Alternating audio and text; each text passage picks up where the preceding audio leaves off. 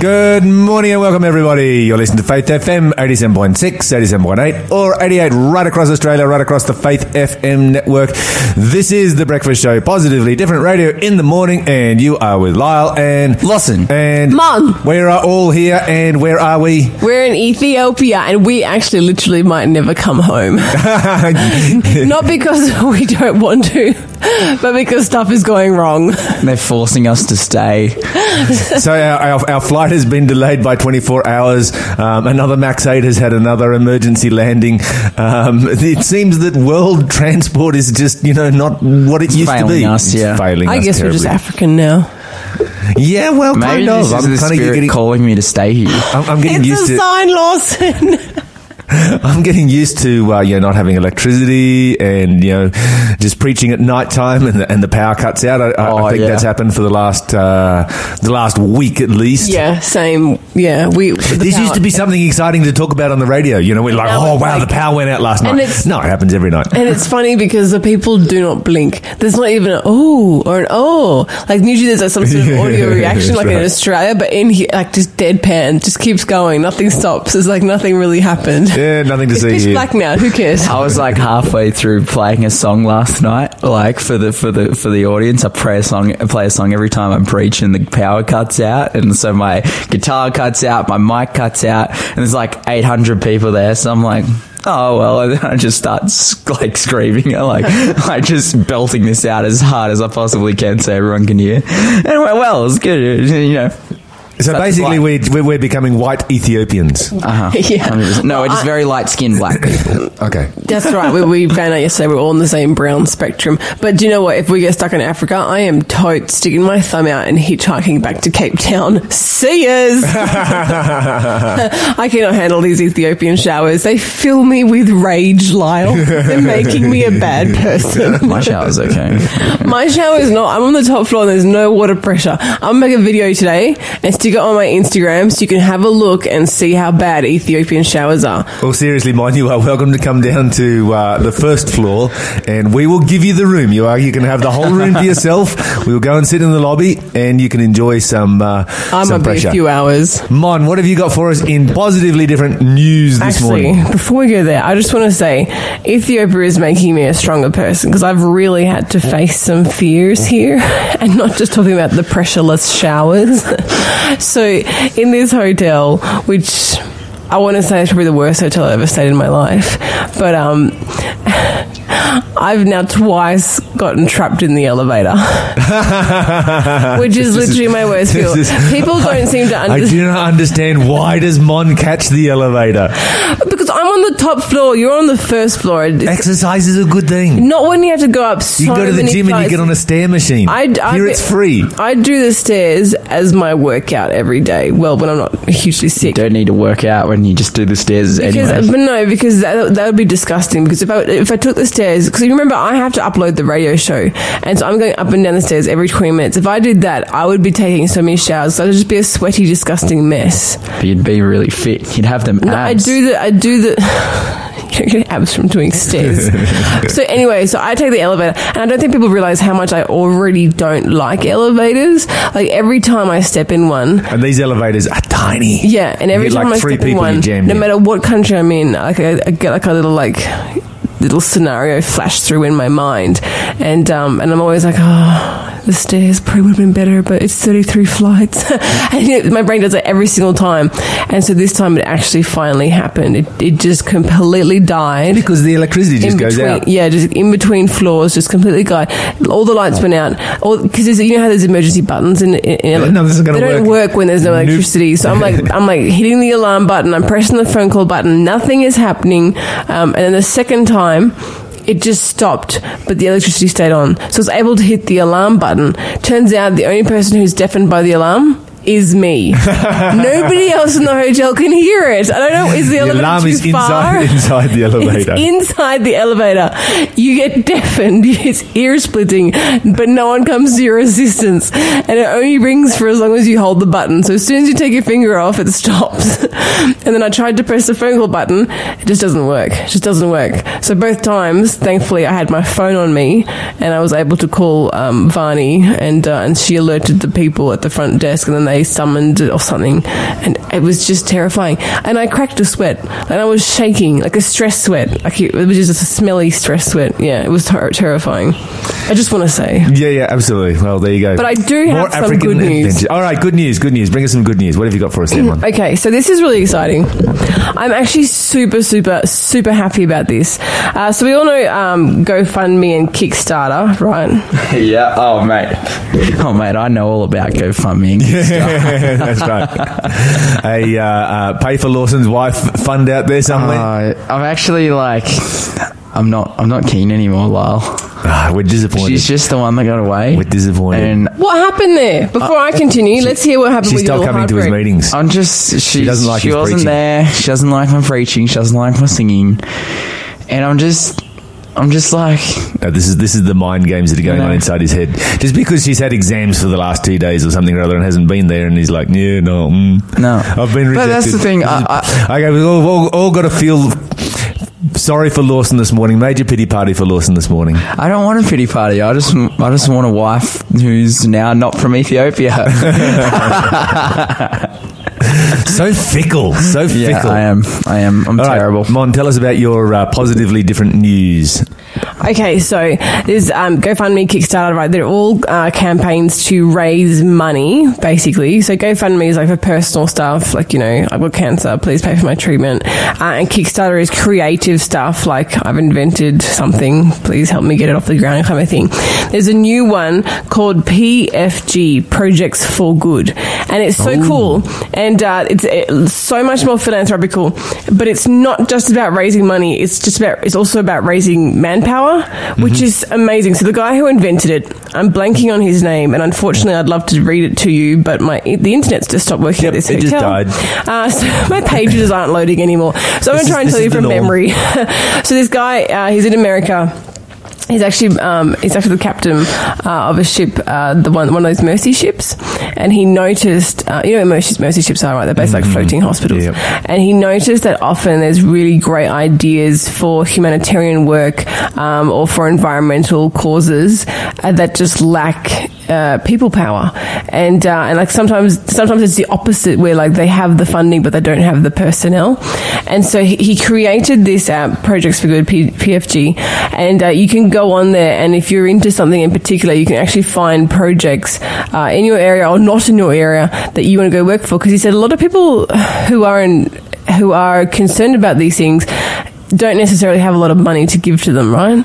Uh, but what they do have is skill or just a passion or just two sets of hands or a set of hands. And so they, they're like, do you know what? I can help you. Um, uh, you know, I can donate my time. I can donate my energy. Um, I can turn up, but I don't really have any money. And so he's, he's created a way to, to harness all that into one spot. So for example, you can jump on there and there's like even, there's projects as simple as, um, the local beach is filthy. Who wants to come on the weekend and do a massive trash litter pickup? That's cool. Yeah, as that's simple seriously as cool. that. I love as that. simple as that. And then they can be as technically advanced as this one scientist. He's in, he's developed a way to turn air into concrete. Um, yeah. Air into con- No, seriously, I actually read Has it, he- but now I can't he- remember. has it he 'cause it's full of invented sciencey Skyhawks as words. and uh, and he's like, I need um, funding to, to get the project off the ground. And so that one is, you know, uh, fund. Uh, sorry, not funding. He needs scientists to help um, with the rest of it. And so he's looking for scientists to help with the project. And so it can be as, as simple as picking up trash and as complicated as like is scientific advances. And um, I think it's just, I think it's just great. I think you should all download this app and jump on board. I'm super keen do- because Yeah. I rarely have money because I've got regular um, r- regular things that I give money to, Mm-hmm. and so because I've got you know I've got my regular charities and they're charities that I've researched and I trusted and so forth that I've never given to a GoFundMe. I've never done it. Yeah, Um, same. but I would so you know if so, somebody in my local area was like, "Hey, let's go and do this," I'd be like, "Yeah, I can spare a few hours on a Sunday." for sure." Exactly, exactly, and Yeah. that's what this is all about. And do you know? And he he said he's witnessed in the past the power of just harnessing people instead of focusing on harnessing money. And um, because he was involved with the, the I think it was called Heal the Planet or something in the 1980s, where they had a big win over in California, and uh, and he was uh, just a high school kid, and he was involved with that. And so he was he's been inspired since then, and he's now in his late 30s, and uh, and here he is using using technology to, to do it all again. I think it's just great. Yeah, fantastic, great story there. And uh, Lawson, tell us tell us about your life at the moment. Your uh, love life is over. Apparently, you've uh, been dumped. And uh, but what's what's happening? Uh, what's happening for you here in Ethiopia? Oh, look, I'm just, I, I'm, I, I am. Okay, I'm loving my time over here. You know, I had a great You're time starting to feel the yesterday. Dude, I am smashed. I'm so tired. I came home from preaching last night. Well, I was up preaching last night and I'm like, I'm just feeling. I'm like, man, I'm just going to get to the end of this sermon. And, and, and it ended and it was like, it was really powerful. People were really, you know, inspired. And then they come up to me the the elders because they you know sit up on the stage with you and they're like, all right, now we call to repentance, we call to baptism. And I'm like, oh, okay. So I play a song for them. I play a song every time I preach afterwards. So I'll get up and play my guitar and play a song. And then I'm just like, all right, look. I've been praying for you guys, and I believe that there's one person here who wants to be baptized, and no one came forward. And I'm standing there, and I'm like, no, I like I literally said I was like I'm not getting off this stage until one person comes forward. I've been praying for this area. I've been praying for this church. I've been praying for these meetings and there is at least one person who wants to be baptized. No one's coming forward. I'm like, nah, I'm like not getting down. There is, there has got to be one person. Today is the day of salvation. Come on. And then like a person came forward and I was like, amen, brother. And another person said I came forward. I was like, you. And then another person came forward. So three people came forward. Amen. And I'm Praise God. No, there's still more people. I want to do something different. Everyone close their eyes. And if you're too embarrassed to come up, I just want you to raise your hand. And so, like, everyone close their eyes, raise their hands. And when they raise their hand, I'll just grab them and pull them up anyway. So, so yeah. Um, six people last night made the decision to get baptized, and I was just stoked. Ah, praise God. God is good. We'll be back right after this song.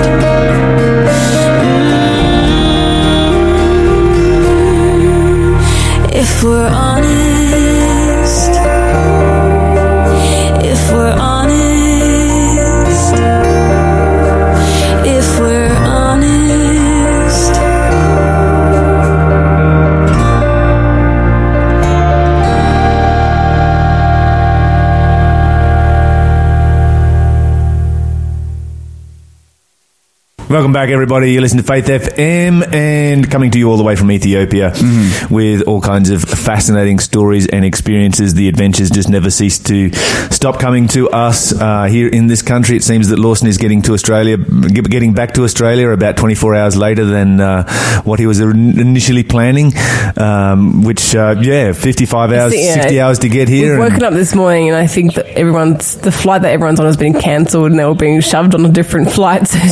So it's going to be interesting to see who gets home first now. And of course, like these guys have a real tra- travel agent, but I'm, I'm I've got a robot, and so I've got a I've got a robot website, and they're just like, you know what, you can jump on a plane 24 hours later. That's exactly what you want. Like, More time to win those women over. This is this is this is how Lawson ended up in London on his way. more to time to contemplate my failure in the love department.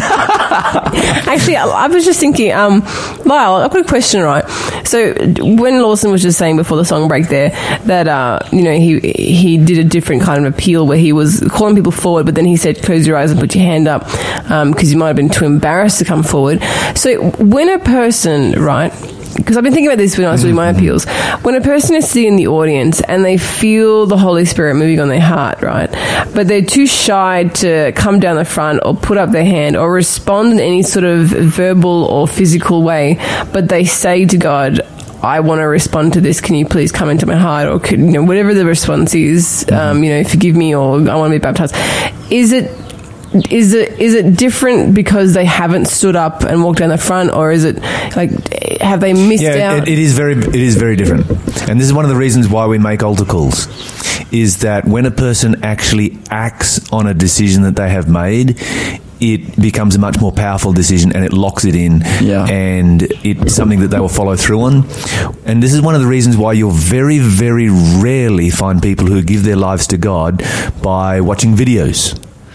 Because what will happen is that they'll be deeply convicted by the message and they'll watch everybody else, you know, uh, respond to the altar call and go down the front. But because that call is not to them personally, um, they'll be like, yeah, yeah, this is truth. And then they'll just move on with their life. It's when a person actually makes a physical response to a decision that the, that, that decision actually sticks. And I think- it's just the way the human mind works. wow. also as well, you know, where I'm calling them to baptism, and at that point, you know, when they come up the front, they're signed up to the bas- baptismal class, and then they're you know put in that class to to, to learn about. You know the faith until they get baptized. It's like this is the start of a journey. If they if they make that decision in their heart that they want to be baptized, but don't tell anyone, then they'll never get baptized. Because Yeah, that's it's- right. Because it's Oh, people absolutely. that bapti- Yeah, yeah. baptize But them. what if it's like an appeal that's not about baptism? What if it's a, an appeal Oh. that's about like you know? It's exactly the same principle, regardless of what the appeal um, is, is is about. But that's why, like, every night before I make the appeal for baptism, I make an appeal to, hey, if you believe this, if you believe this to be true, uh, I, my my meetings have really been revolved around the second coming. I'm like, if you, you know, I'll share something different about the second coming. I'll be like, if you want to be ready for this second coming, just raise your hand, and that's sort of the first, you know, maybe there are Adventists or or, or, or non-Adventists or whatever. You know, there's people in the crowd they just want to be ready for this, and that's where they're at in their journey, and ask them to raise their hand. Then I say, you know then I'll get up and play my little song and sing a little for them, and then then I'll make that full appeal of like, hey, look, maybe there are some people here who just want to fully commit to Christ. Anyway, Anyways, yeah, yes, I've, I have stories here that I, I, I'm right. busting Sorry, against. I'm going to butt in. I was just wondering about that, but Yeah, yeah. thank you, thank you for clarifying. All right, so um, here's what's happening around the world. Pope Francis is in all kinds of hot water. Ooh. And I am glad. is it? Is it because everyone knows he's the oh what? Huh? No, no, this is not the issue. Is he in a he's in hot water, and I am glad because he's doing the right thing. Okay. Oh, really? what is he Yeah, doing? absolutely. Okay, so he's been uh, greeting uh, worshippers as he often does. You know, that's what most preachers do. Um, you have a worship service, you greet the people, you know, before and after the program. That's something that I do.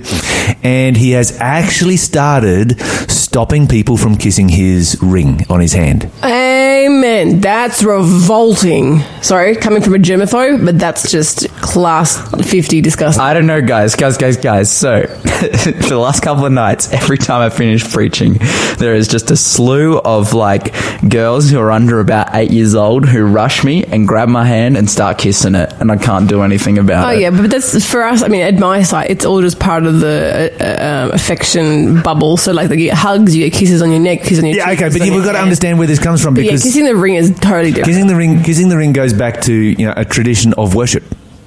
This was, this was this traditionally this was an act of worship.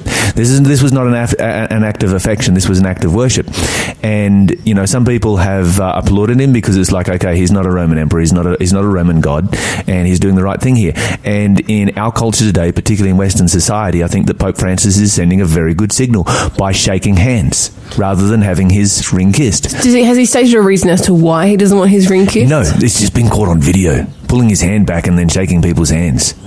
Wow. So um, it's a bit of a scandal. I'd love to know and what of his course, reasoning is. You know, a lot of a lot of Roman Catholics are really upset about it, and they're saying, you know, when, this has been a long and well established tradition, and then of course others are saying, you know, our culture has moved on, and uh, it's more appropriate to shake hands today. Um, so yeah, it would be interesting to I find mean- out is this a uh, a germaphobe issue or is this simply an issue? And I think I think it's probably an issue yeah, because here you've got a pope who has uh, has refused to wear the tiara, which is the triple crown, and also refused to wear the mitre, just wears that little skull cap thing, which I actually applaud.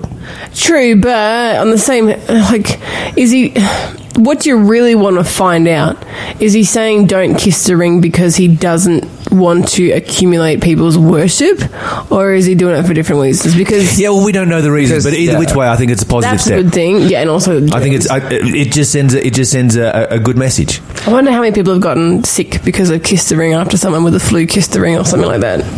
Yeah, And this is this is one of the things that you find in uh, you know some of these older churches where a lot of kissing takes place. Up in uh, Uh, Axum, where we were here in Ethiopia, we found that every time somebody went into a church, they would kiss the doorpost of the church, and then they'd touch it with their forehead, and then they would kiss it again.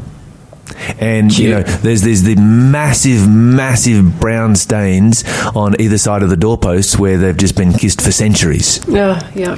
And yeah, you sort of do wonder about, you know, communicable diseases because communicable diseases are a major issue Yeah. in developing countries like this. Uh, it just it just did not look hygienic to me. You know, you know how often they have like statues and stuff around the world uh, at touristy sites where people can kiss the feet or kiss the hand or something like that, and it's been rubbed down and worn down. Well, the statue of Jupiter that is now called uh, Saint Peter in uh, Saint Peter's Basilica, um, yeah, the, the big toe of that's been kissed off like five times. The thing's made out of bronze. Yeah, yeah, and it's, I mean they're all over the planet. I mean, there's one in Cuba and all kinds of places where you know if you kiss it, it's either good luck or you know a sign of worship or something. It's usually always related to the Catholic Church.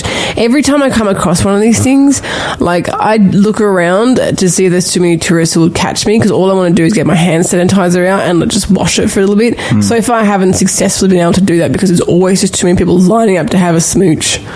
Yeah, and, and so I think it's something that um, I, I, I applaud. I applaud Pope Francis for doing this. I think it's a positive move, and I think wherever we see a positive move, we should uh, we should mention it and encourage it. Ultimately, the message here is if you want to kiss something, wait until you're married. Lawson. Go, Lawson! I was going to say it'd be great if he could now move on to uh, eradicating confessional boxes and and uh, and celibacy. That Oh, absolutely. These would these would be big steps. That would be fantastic. But hey, one step at a time. So, uh, in the Northern Territory, a remote community has uh, um, descended into brawls, massive brawls involving uh, 60 people the first time, more than 100 people the second time, as a result of coming off Cyclone Watch. what? What Wait, on earth? what? I'm so confused. Yes. Okay, so Cyclone Watch came through because of Cyclone Tre- Trevor, and of course, all the bottle shops closed down. And then when they opened, everybody got on the sauce, oh. and once they got on the sauce, it just a massive, massive alcohol fueled three days of violence. Oh, that's disgraceful. It's pretty lame. So this is this is once again we need to be we need to be encouraging dry communities. We need to be encouraging. We just need to we just need to bring back prohibition. Simple as that. Especially you know, do the research on prohibition. See how successful it was. You know, certainly we had Al Capone, but he just collected all of the headlines, and you had you know politicians who wanted to have uh, you wanted to have their alcohol, and that's why prohibition you know failed. But wherever you've got alcohol, you have violence, you have problems. It does nothing good for society. It is not a positive thing. It never has been. It never will be. And it doesn't matter where it is, where So it takes true. place. When you get a large group of people that uh, that are going out and, and abusing this dangerous drug, then what you've got is uh, is just you know social upheaval, and that's what we're seeing right here. That's a disgrace on the Australian. Australian It is. It is. Absolutely. We should hang our heads in shame. Anyway, moving on. We'll be right back after this song with the interview of the day, followed by the 8 o'clock news, and then we will be back with Encounter with God.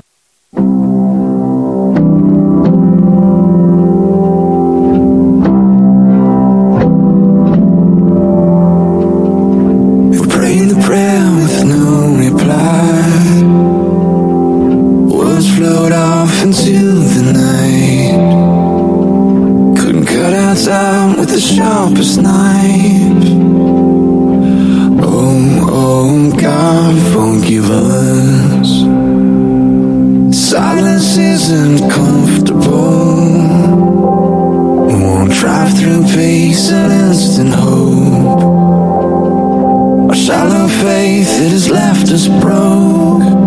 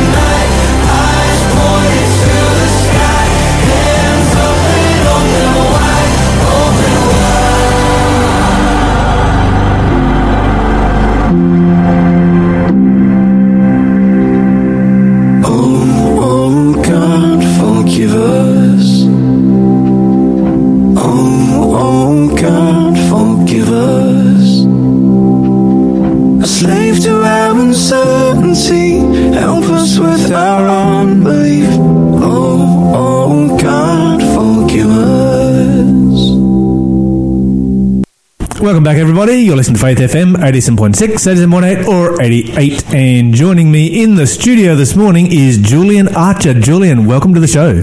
Great to be here, Lyle. Now, Julian, you have an interesting life. I, I would say an adventurous life. Many different things that you have done, been involved in. You've been involved in business. You've been involved in evangelism, soul winning, um, growing olive trees. I don't even know where to start, but we want to talk to you today about your journey of faith and how God has worked in your life. So, where does your journey start? Yeah, look from a from a faith point of view, I think it probably started with my parents. My dad, when he was a kid, uh, was involved in a church, uh, but it was a very interesting church in that he had to go to church eight times a week. Eight times a week. Eight times, that's right. And a busy week, 11. So that was just for, you know, if you're feeling extra special that week. And of course, as a kid, uh, he really battled with that. that Yeah. That was just driving That would crazy. be a struggle. Yeah, yeah. For most of us, once a week, you know, to Uh-huh. sit there quietly as a kid or whatever, you know, that's tough.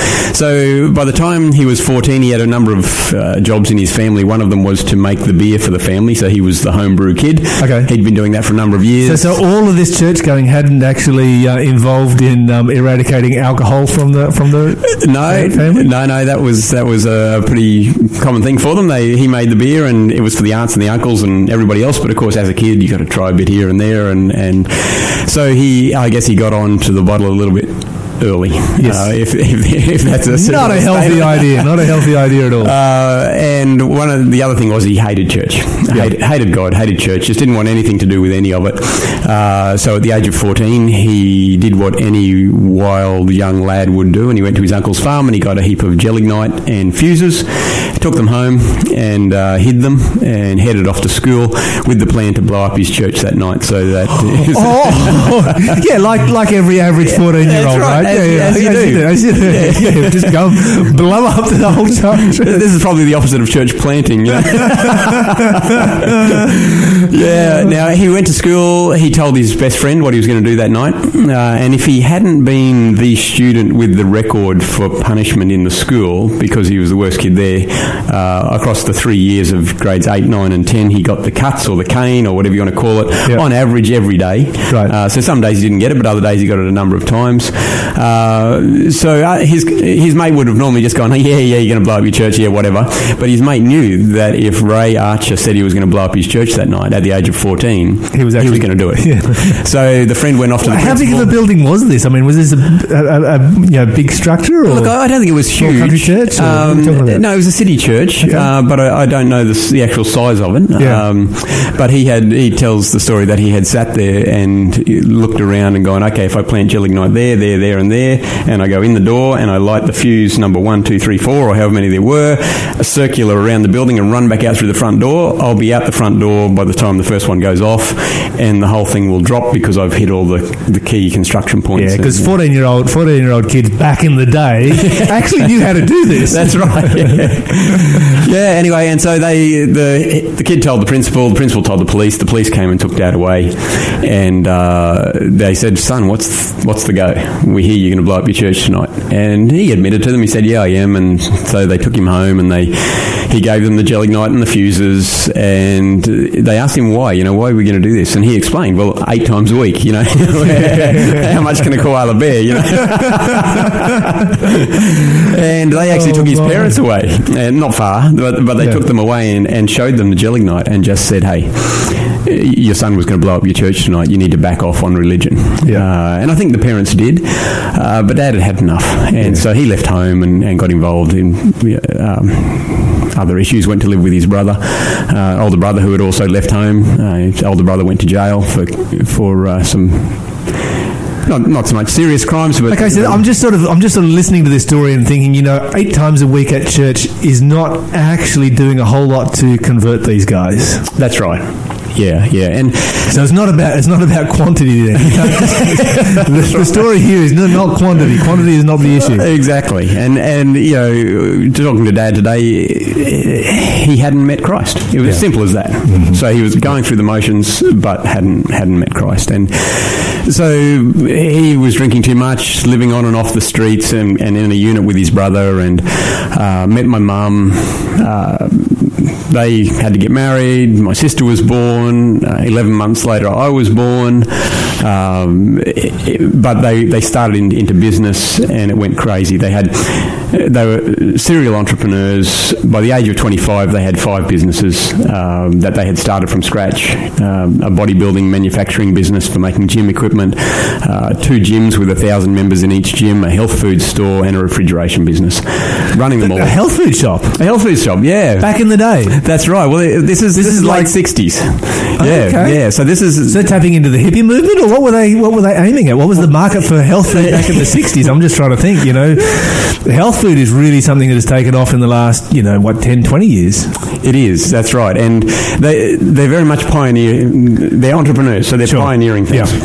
And so in the late '60s, you had the bodybuilding. Uh, era beginning. So you had your your Arnold Schwarzeneggers and your Lou Ferrignos and those guys over in California pushing ahead, uh, starting this business. And he was Ray Archer in Queensland, looking at doing the same thing. Uh, he went crazy, and the reason for the health food store is simply because they realised that they could make more money selling protein drinks than gym memberships. So, yeah, even though they had a thousand Okay, members, so it wasn't in each it wasn't gym. about uh, you know making society better or anything. Right? This was a, this was a lucrative, a lucrative business. That's right. And so they uh, went from there, and uh, but the problem was that the marriage was absolutely hell. So so they had financial success, you know, everything that the world offers they had, but yeah, they just weren't getting on at all because they were both sort of doing you know 15 16 18 hour days trying to run all these different businesses.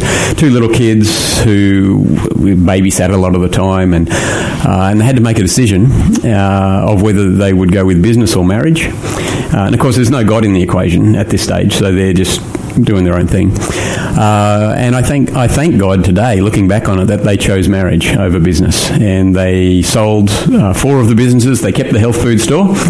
And we moved out to the bush and uh, yeah we became hippies. So this was 1974 so we were, we were about a decade too late for the hippie movement. Slow learners. that's right.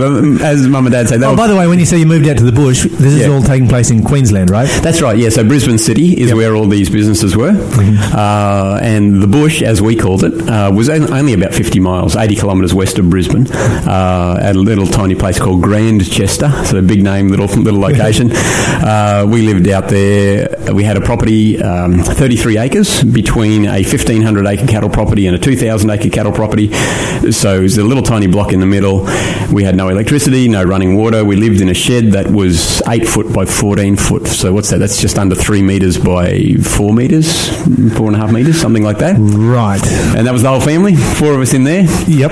Uh, That's a big change from owning five businesses making money hand over fist. It is, yeah. They, uh, I guess they just turned their back on on that to a fair degree and just wanted to get away and relook at life and marriage and, and that sort of thing. And uh, so there we were living out there. And if you haven't got running water or electricity, you haven't got a washing machine, so clothes are a bit of an option uh, because you can't wash them. Uh, we had a dam uh, where we where Thankfully, we it's bathed. Queensland. It's warm.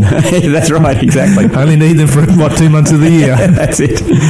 Yeah, actually, when the when the property was finally sold, we we built another shed and then a home and all the rest. And when that property was finally sold, it was advertised that oh, sorry the the property next door was being sold at this particular time, uh, and it was advertised as uh, yeah, two thousand acre cattle property or whatever overlooking nudist colony in the newspaper. Yeah, so uh, exciting days. Uh, yeah, adventure. Yeah, and then, but then, look, long story short, because this is about a faith journey, uh, an engineer from the railways in Ipswich would come into their health food store every day and buy a loaf of bread.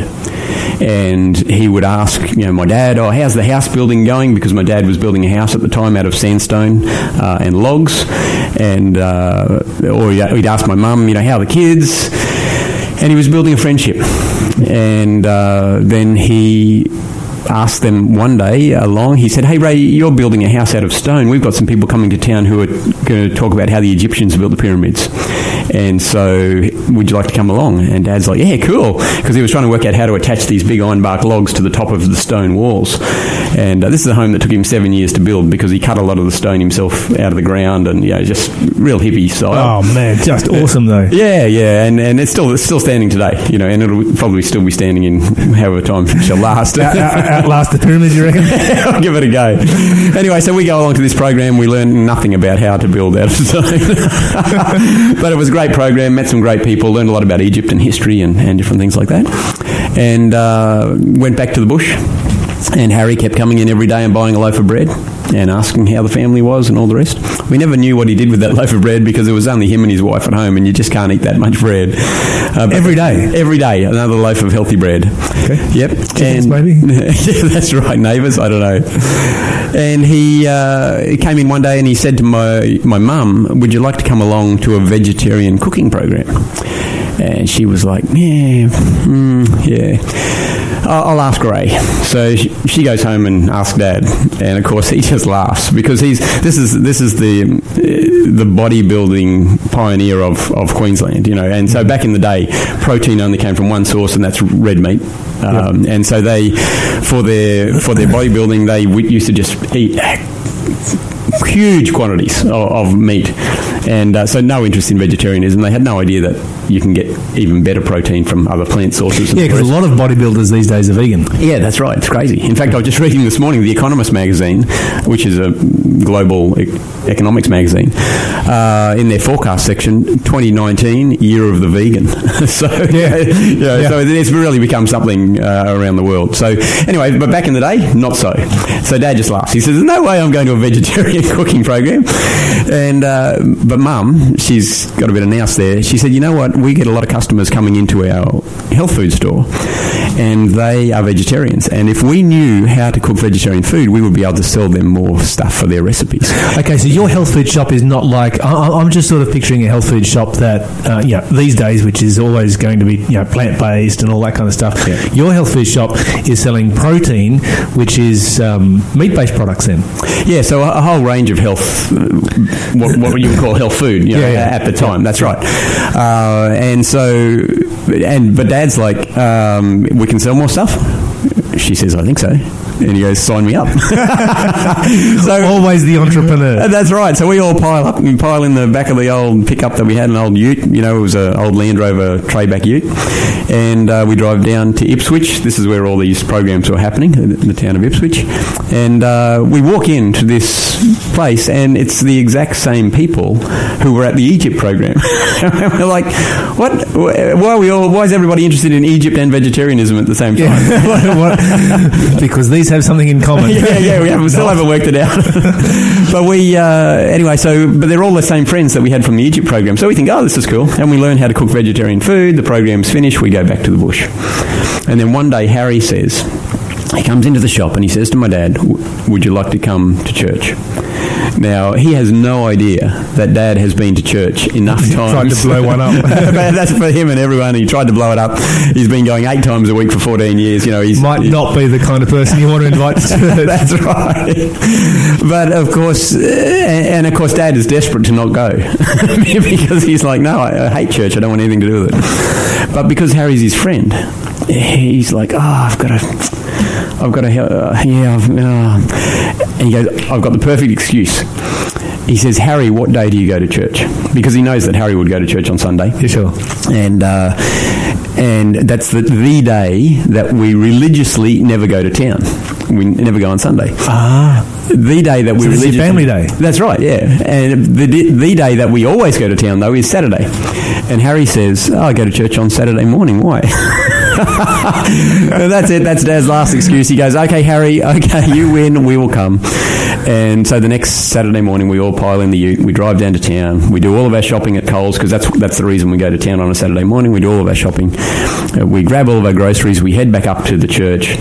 The Ute doesn't lock, so we pick up all of our groceries. We pack them in four X boxes, beer boxes, because that's all we've got. Uh, and we walk into church barefoot, long hair, beards, caftan dresses, smelling different, looking different. Dad probably put a cigarette out at the door. Uh, you know, we're very different, and we carry all of our groceries in. We and put here them. people are sitting on pews singing hymns. Yeah, that's right. Wearing suits and Yep.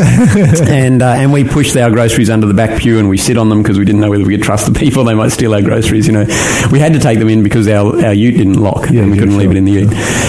Uh, and that's it. That's the introduction to faith. And long story short, they loved us. They just loved us. Yep. It was as simple as that. They, they, they didn't say anything about our, all of our weird and wonderful ways. We might have been their favourite hippies on the planet, we don't know, but they just loved us. And Harry was there, our friend, and they, they loved us to Christ and they showed us the love of Christ. That's fantastic. And how old were you at this particular point? Uh, on that first Sabbath, I was probably about uh, five or six years old, Uh-huh. and then there was a journey from there over a number of years, Yeah. uh, getting to know the people, getting to know the church, and yeah.